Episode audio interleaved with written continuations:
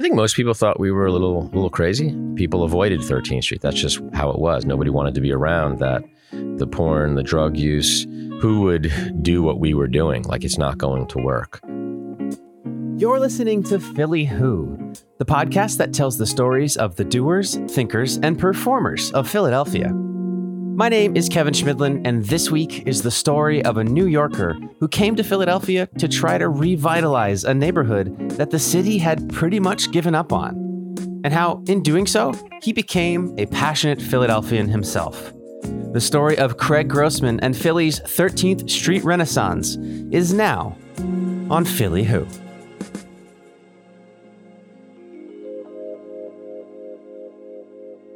Just a heads up, there is some cursing in this episode. So, Craig Grossman is general partner at Arts and Crafts Holdings, which today is investing in the northern edge of Center City around Spring Garden Street.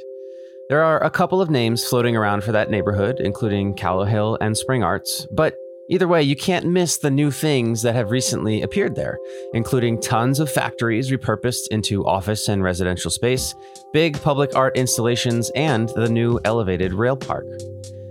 But well before Craig and his team started investing in that area, he worked to invest in another Center City neighborhood, which today looks nothing like it did when he got here in the early 2000s. Back then, the 13th Street corridor was pretty desolate, with tons of drug use, porn shops, and even prostitution. Many people called it Philly's red light district. Craig, at the time, was working in New York City and took on the 13th Street project under the direction of Tony Goldman, who was famous for his previous revitalizations of Soho in New York City and South Beach in Miami. Craig's path to Tony, though, was a little meandering. He was from the New York metro area originally, and for many years had no idea what to do in life. I've always been drawn to, you know, what I can see, what's tangible, what I can touch. Inside, I've always enjoyed looking at architecture and public art and the streetscape. And I've just been intrigued by the pedestrian and the relationship between the pedestrian and street and traffic and vehicular traffic and all of that. Yeah. So, how did you come across your mentor? How did tell me about the first time you met Tony Goldman? Well, I actually met Tony when I was in college. I was at, at Brandeis, and I believe I was probably a junior. It was probably 1988 or 89. And I had a very close friend at Brandeis who told me that his uncle was opening up a hotel in South Miami, in Miami Beach, and we should go check it out. And it turns out that my friend's uncle was Tony. And I was immediately, you know, enamored with everything about him. I mean, I can remember the day that I met him. We're in South Miami Beach and it's, it's hot and sunny. He was wearing black corduroys. He was wearing a blue denim long sleeve shirt. And he was wearing these suspenders, and they had Albert Einstein images all up and down the suspenders. And then he also had this ponytail, this little gray ponytail. I had very long hair through a good chunk of my life. Yeah. Uh, so down to the middle of my back, I had this big, crazy mane of brown curly hair. So that was one like commonality and, Yeah. and thread that, you know, we both had ponytails and I was drawn to him. Yeah. So by then, he's already made legend from the work that he did in revitalizing Soho, I think, in the 70s in New York City, and then South Beach in the 80s. So when you meet this guy, he's already got a degree of, of prestige to him. I mean, probably at that moment I didn't. I just knew that I was drawn to him and I was his positive energy and, you know, the way he walked and he talked and he dressed and just the command of the crowd and, you know, his very artistic perspective on what he saw. So I was very intrigued with it. And I made a point of, of staying in touch. So at the time that you joined Tony and, and Goldman, Yeah, I didn't have any like big expectations at the time. I thought it was just going to be, you know, I'm going to be doing whatever I'm asked to do. You know, it was real estate 101, trying to be a sponge and soak up as much information as I possibly could.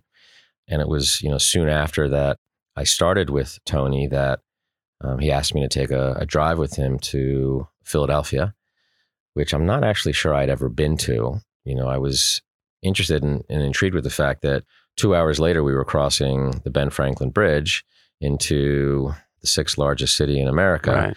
And before I knew it, we were, you know, walking around the city and, you know, he quickly saw that real estate was inexpensive. There was an opportunity to control real estate and critical mass, which was a big part of placemaking and neighborhood revitalization. And two hours from Manhattan, so you know, a fairly easy commute for him. Uh, he loved the architecture. He loved the grid of the city. It was 15 minutes to an airport. It was another couple hours south to Washington, D.C. A lot of things going for it that sort of Yeah. checked all the boxes that he'd like to consider when thinking about an urban redevelopment project. Tell me more about that that day. You know those conversations. What sort of things were you talking about as you were walking around and exploring the city? I just remember him thinking, you could just see it in his eyes that he was like, this is a real opportunity. This is, you know, this is my thing. This is what I do. I can make a change here. What was the Philly that you saw that day? Because there are a lot of people in Philly now who weren't here at that time. It was very different. I like to use the metaphor of, you know, coming from Manhattan, which is a true 24 hour, seven day a week city. When I arrived in Philadelphia, it felt more like like a seven or an eight hour city. Hmm. It felt like, you know, every day at, you know, between four and five, people hopped in their cars, they pulled out of their garages on Sansom Street, and they left the city. Very little was open on Sundays. It was quiet, but you could absolutely see that there were tastemakers here. There were entrepreneurs that were beginning to do certain things that were exciting. I think Stephen Starr had two restaurants. I think he had the original Continental and Buddakan at that point. There wasn't a ton of like retail development taking place. There really wasn't any new construction taking place. So why did we see this opportunity? But people that had been in Philadelphia for so long didn't see it. Because when you really think about what we ended up doing and the location of it, I mean, if you looked at the topography of you know the central business district, it couldn't be more like obvious, No, right? no brainer. Right. So in the center of the central business district, there's this, you know, what Tony used to always talk about as a, a hole in the donut.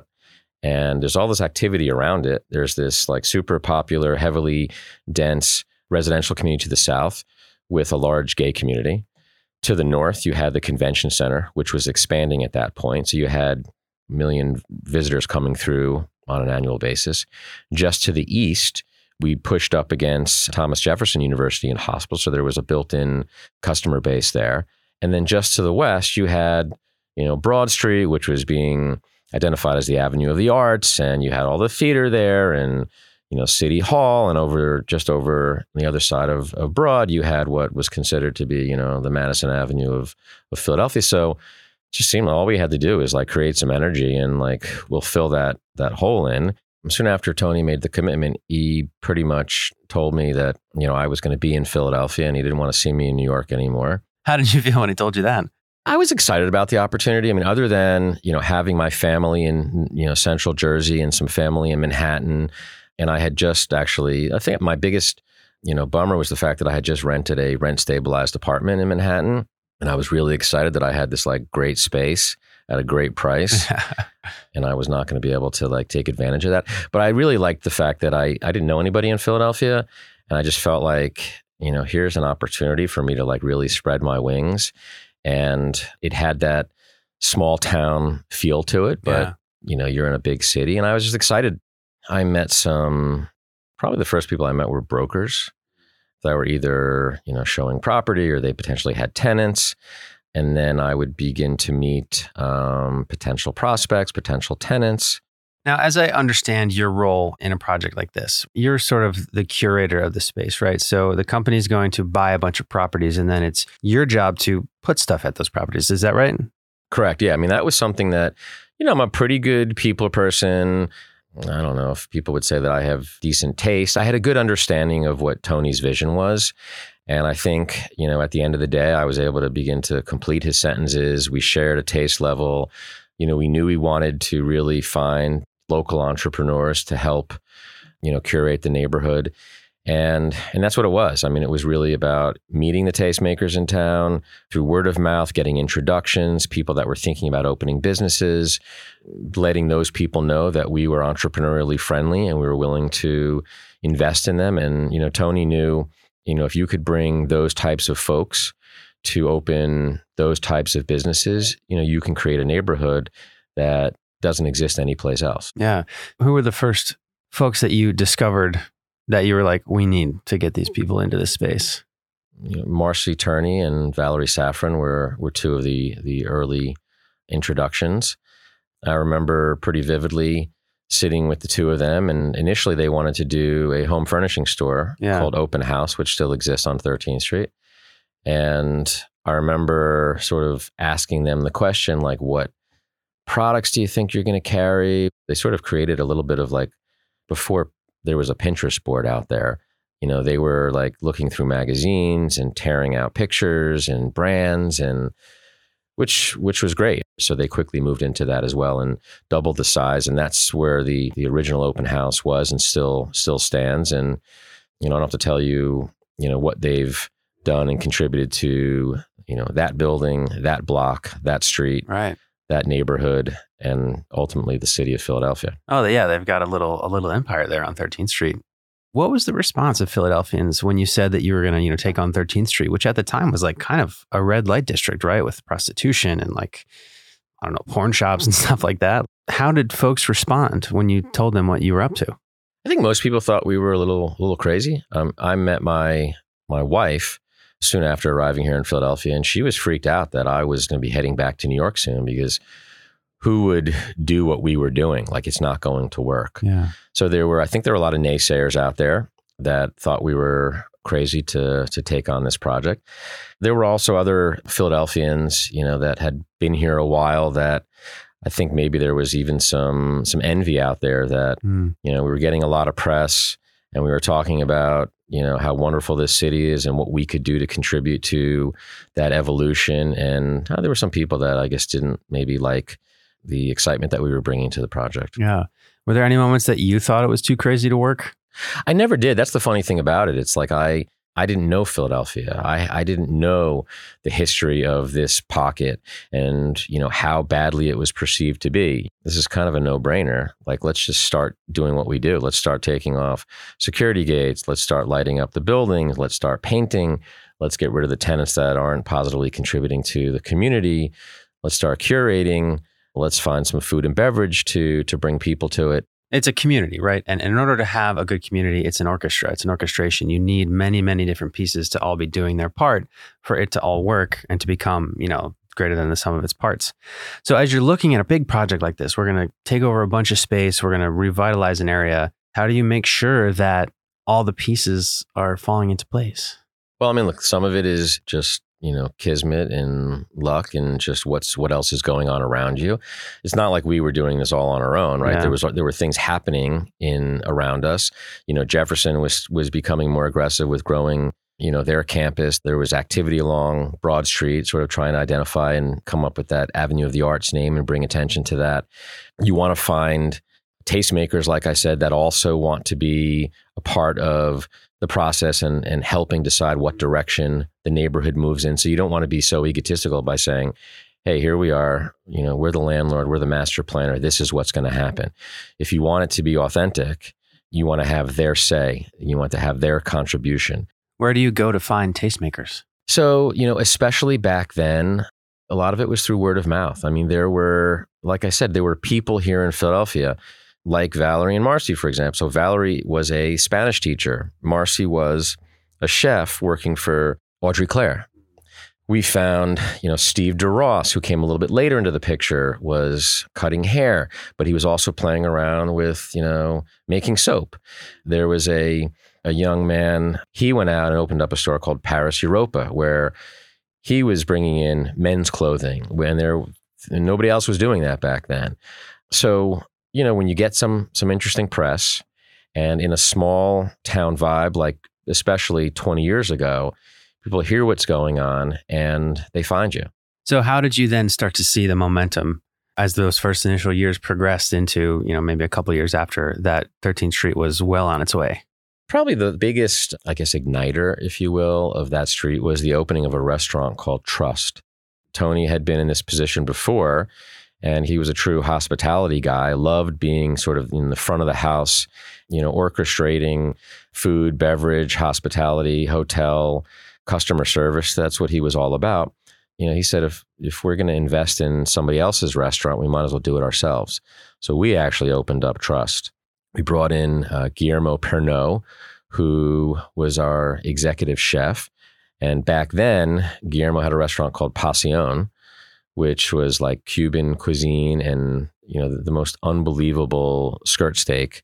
And we opened up, and it was a huge success in the beginning. A ton of people came through. So that was the beginning of it soon after I met John and Stephanie Reitano. And I remember actually taking them to dinner at Trust and sitting down with them right across the street from ultimately where, you know, they would commit to opening up Capogiro. And of course, back then, I mean, I remember plenty of people saying, like, who the heck is going to eat like this high end gelato, four dollars and fifty cents in a Dixie cup? Like, no one's gonna, no one's gonna do that. No one's gonna buy into that. But they opened soon after, and then that, you have the beginning of like two F and B spots that are getting a lot of great press. You know, there's color, there's there's texture, there's great flavor, there's activation, and it started to go from there. You know, the energy was so great on the street and in these spots. You know, I didn't want to go home at night. You know, I wanted to just stay there and just continue to observe and continue to work it and meet other people. And you know, there was interest, excitement, and um, you started to meet people that wanted to be a part of it. I want to ask about the name what's in a name? How much does the name matter when it comes to something like this? My opinion is that this was a, a neighborhood that had a lot of negative publicity. You referred to it as red light district, right? And and if you were to ask people back in like, you know, 99, 2000, 2001, people would avoid those few blocks of 13th Street. And that was a bit of a problem here, even just thinking about the pedestrian that would leave the convention center. How would they walk over to West Walnut Street. They would walk like Market Street and walk around City Hall, which is funky trying to walk around City Hall. People avoided 13th Street. That's just how it was. Nobody wanted to be around that, the porn, the drug use, you know, the things that were going on back then. So we just felt, and that neighborhood felt like it was lacking identity. There were like, there were multiple names that were out there. Was it East of Broad? Was it the Gayborhood? Like, what is it? So if possible if you can provide some better presence and identity for this pocket, a pocket, a neighborhood, then great. Uh, one of the businesses that was there in the neighborhood, and they still happen to be there, back then they were called Gyro, which was like a marketing and advertising communications firm. Today they're called Quaker City Mercantile. And, you know, they offered up their services to help out with a naming process and to throw a bunch of names out there and there was ultimately a democratic process that took place where the businesses decided that they liked this name the best out of everything that was sort of tossed out there. And then, you know, you start to try to use it. Do you yeah. put it on your letterhead? Do you put it in your um, email signature? When you're talking to the press, do you mention it? Right. You try to get the Center City District to include it into their map. You start to use it and you see does it eventually get absorbed does it stick and does it stick yeah and ultimately it seems like midtown village has stuck yeah so then at what point was it time for you to move on from this project you know fast forward unfortunately tony goldman became ill and passed away and i sort of saw my life flash before my eyes it was a, a very dark tough time for me how, how did you find out that he had passed i was there in the hospital and I was actually on a train coming back from Manhattan to Philadelphia that night. So I had been with him uh, pretty frequently when he really became ill, uh, and I was very close to him. So I knew all along what was going on. You know, unfortunately, he he passed away, and I just really started thinking about my my future, my legacy, my kids. When you're doing this, your life flashes before your eyes. You take a step back, reconsider everything. You have that moment, you know, is this how I want to be spending my time here on earth, really? You decide to continue doing this. What, what is the moment that you're chasing? Why, why do this? I've never been one to really like stop, smell the roses, look at my accomplishments, take a step back and say, oh, wow, you know, here's this gelateria on the corner of 13th and Sansom that nobody believed would ever be successful. And look how that dilapidated storefront all of a sudden is lit and it's got beautiful colors and it's got energy and activation you know, I was always sort of like, all right, that lease was done next. So now, you know, you realize how fragile life can be. And realized I wanted to, I, I enjoyed the process. I enjoyed working with the entrepreneurs. I enjoyed sort of holding their hands and going through that process. I enjoyed the fact that every day was very, very different.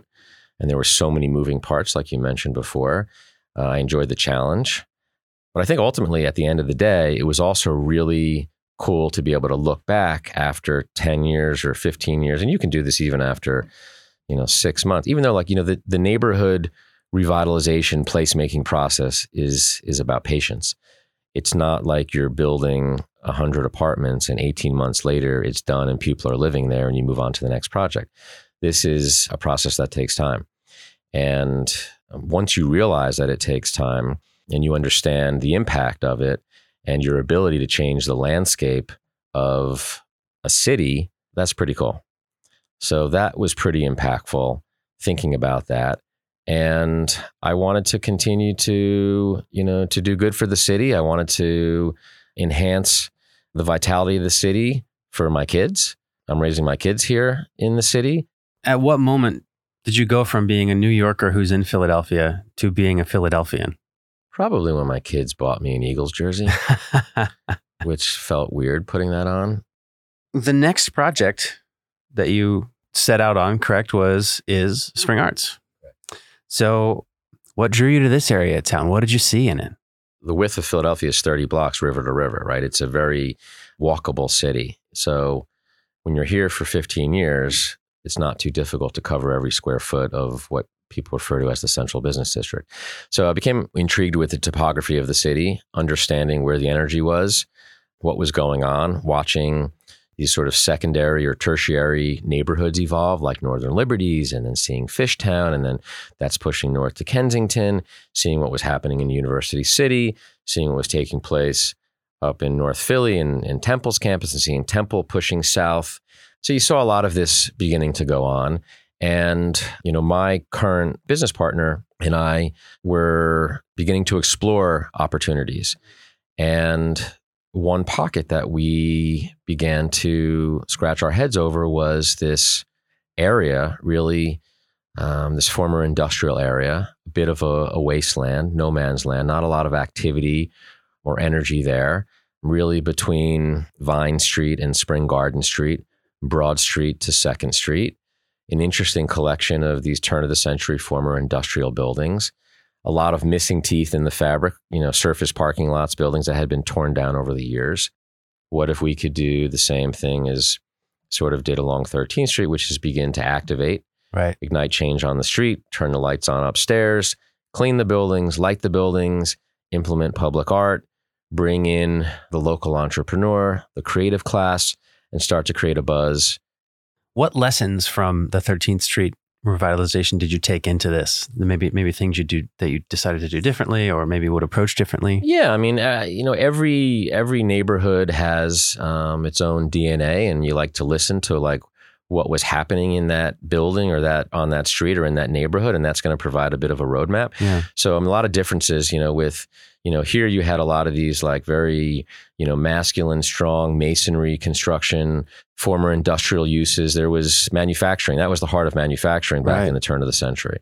And you know when manufacturing was pushed out of the city, those buildings fell on tough times it wouldn't it be interesting if we could sort of reimagine what these buildings could be and bring today's makers into those buildings and highlight the buildings and, and the architecture and the construction and then you know think about curating once again like-minded kindred spirits into building a community that would you know hopefully begin to to take off so as you're working through a neighborhood how do you work with the residents and businesses that have been there for a while that are staying there, how do you go about working with them to achieve a collective vision?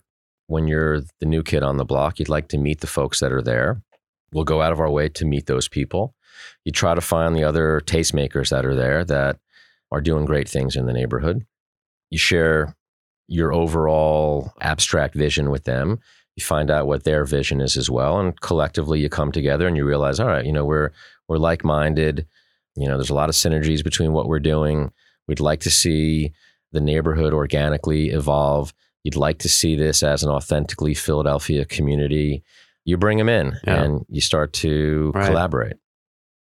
Development and the dirty word gentrification can be a pretty you know contentious topic. And just the the thought of folks coming into a neighborhood and buying a bunch of property and, and having a vision for it you know can be something that you know ignites some flames and people say some some tough some some hard-hitting things.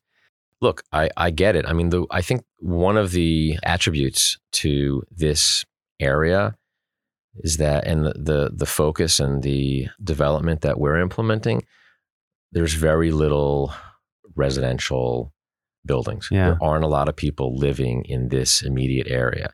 So we're not displacing people. We're not kicking people out. We're not coming in and raising rents just for the sake of raising rents. So we're we're cognizant of that. yeah And then the other thing that's just worth mentioning here is that this is an area that just didn't have much life.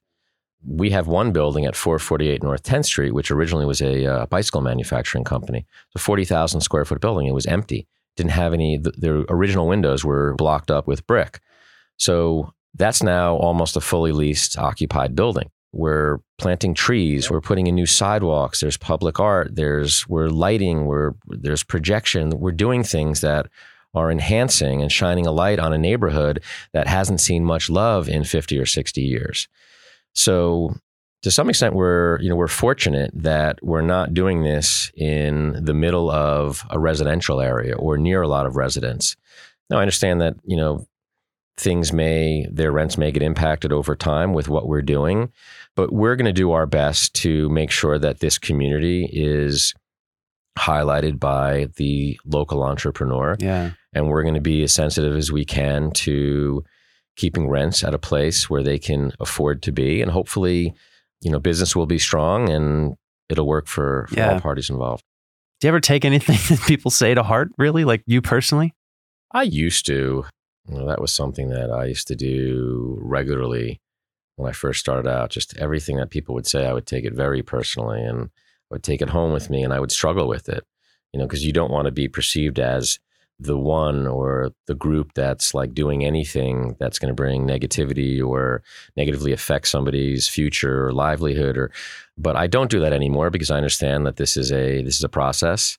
It's a means to an end and there's a lot of uh, good that we're doing. If you could send a message to yourself in the past at any moment in time butterfly effect aside what would you say and, and where would you send it? Well I touched upon this earlier that like a lot of people I'm a sensitive guy I don't like to hear somebody say something negative about me that I was responsible for you know, the leak in his space, and I'm a bad guy, and I'm the bad landlord, and I'm looking out for myself, and it's gentrification, and it's this, and I'm the slumlord, and this. Nobody wants to hear that stuff. That used to really hit hard, and I would take that home with me, and I would fall into a bit of a funk. It would probably take me a couple days to really like move on from that. Shit happens, especially in these old buildings, and you know, I make a promise to my customers, my tenants, that something bad happens, and it's going to, we're going to be there right away. We're going to attend to it. We're going to do our very best to remedy the situation, and know that that I have good intentions. So I don't personalize when those thoughts come out and are expressed to me, whereas before I used to. So I would, I'd go back 15 years and I'd say, remember to breathe. It's not personal. It comes with the territory. Roll with it you're doing a lot of good out there. What excites you most about Philadelphia as it is today? When I mentioned to you uh, earlier about you know Philadelphia feeling like a seven or eight hour city, I will say that I, I it also feels like every year since I've been here, give or take, we've gained like a half hour. So I don't know where Oh, we're we getting are. there. Yeah, I guess we're- that's like what twenty. I don't know. I don't know, right? getting close. If you like the show, be sure to subscribe and leave a rating wherever you get your podcasts. You can also follow along on Twitter and Instagram at PodPhillyWho and join the email newsletter at podphillywho.com. Here's a very, very special thanks to Philly Who's patrons, who are Sam Schwartz, Josh Kopelman, Bob Moore, Alex Hillman, Vanessa Generelli, and Matt Glick. If you'd like to join them in the Philly Who community Discord and get bonus content, you can do so at patreon.com forward slash Philly Who. Philly Who is a Q9 production. This episode was recorded in the Philly Who studio, powered by CIC, and was hosted and produced by me, with associate production by Angela Gervasi, Jackson Neal, and Lauren Hunter, editing by Max Graham, artwork by Lauren Carhart, and a special thanks to Steve Grass. For Philly Who, my name is Kevin Schmidlin. See you next week.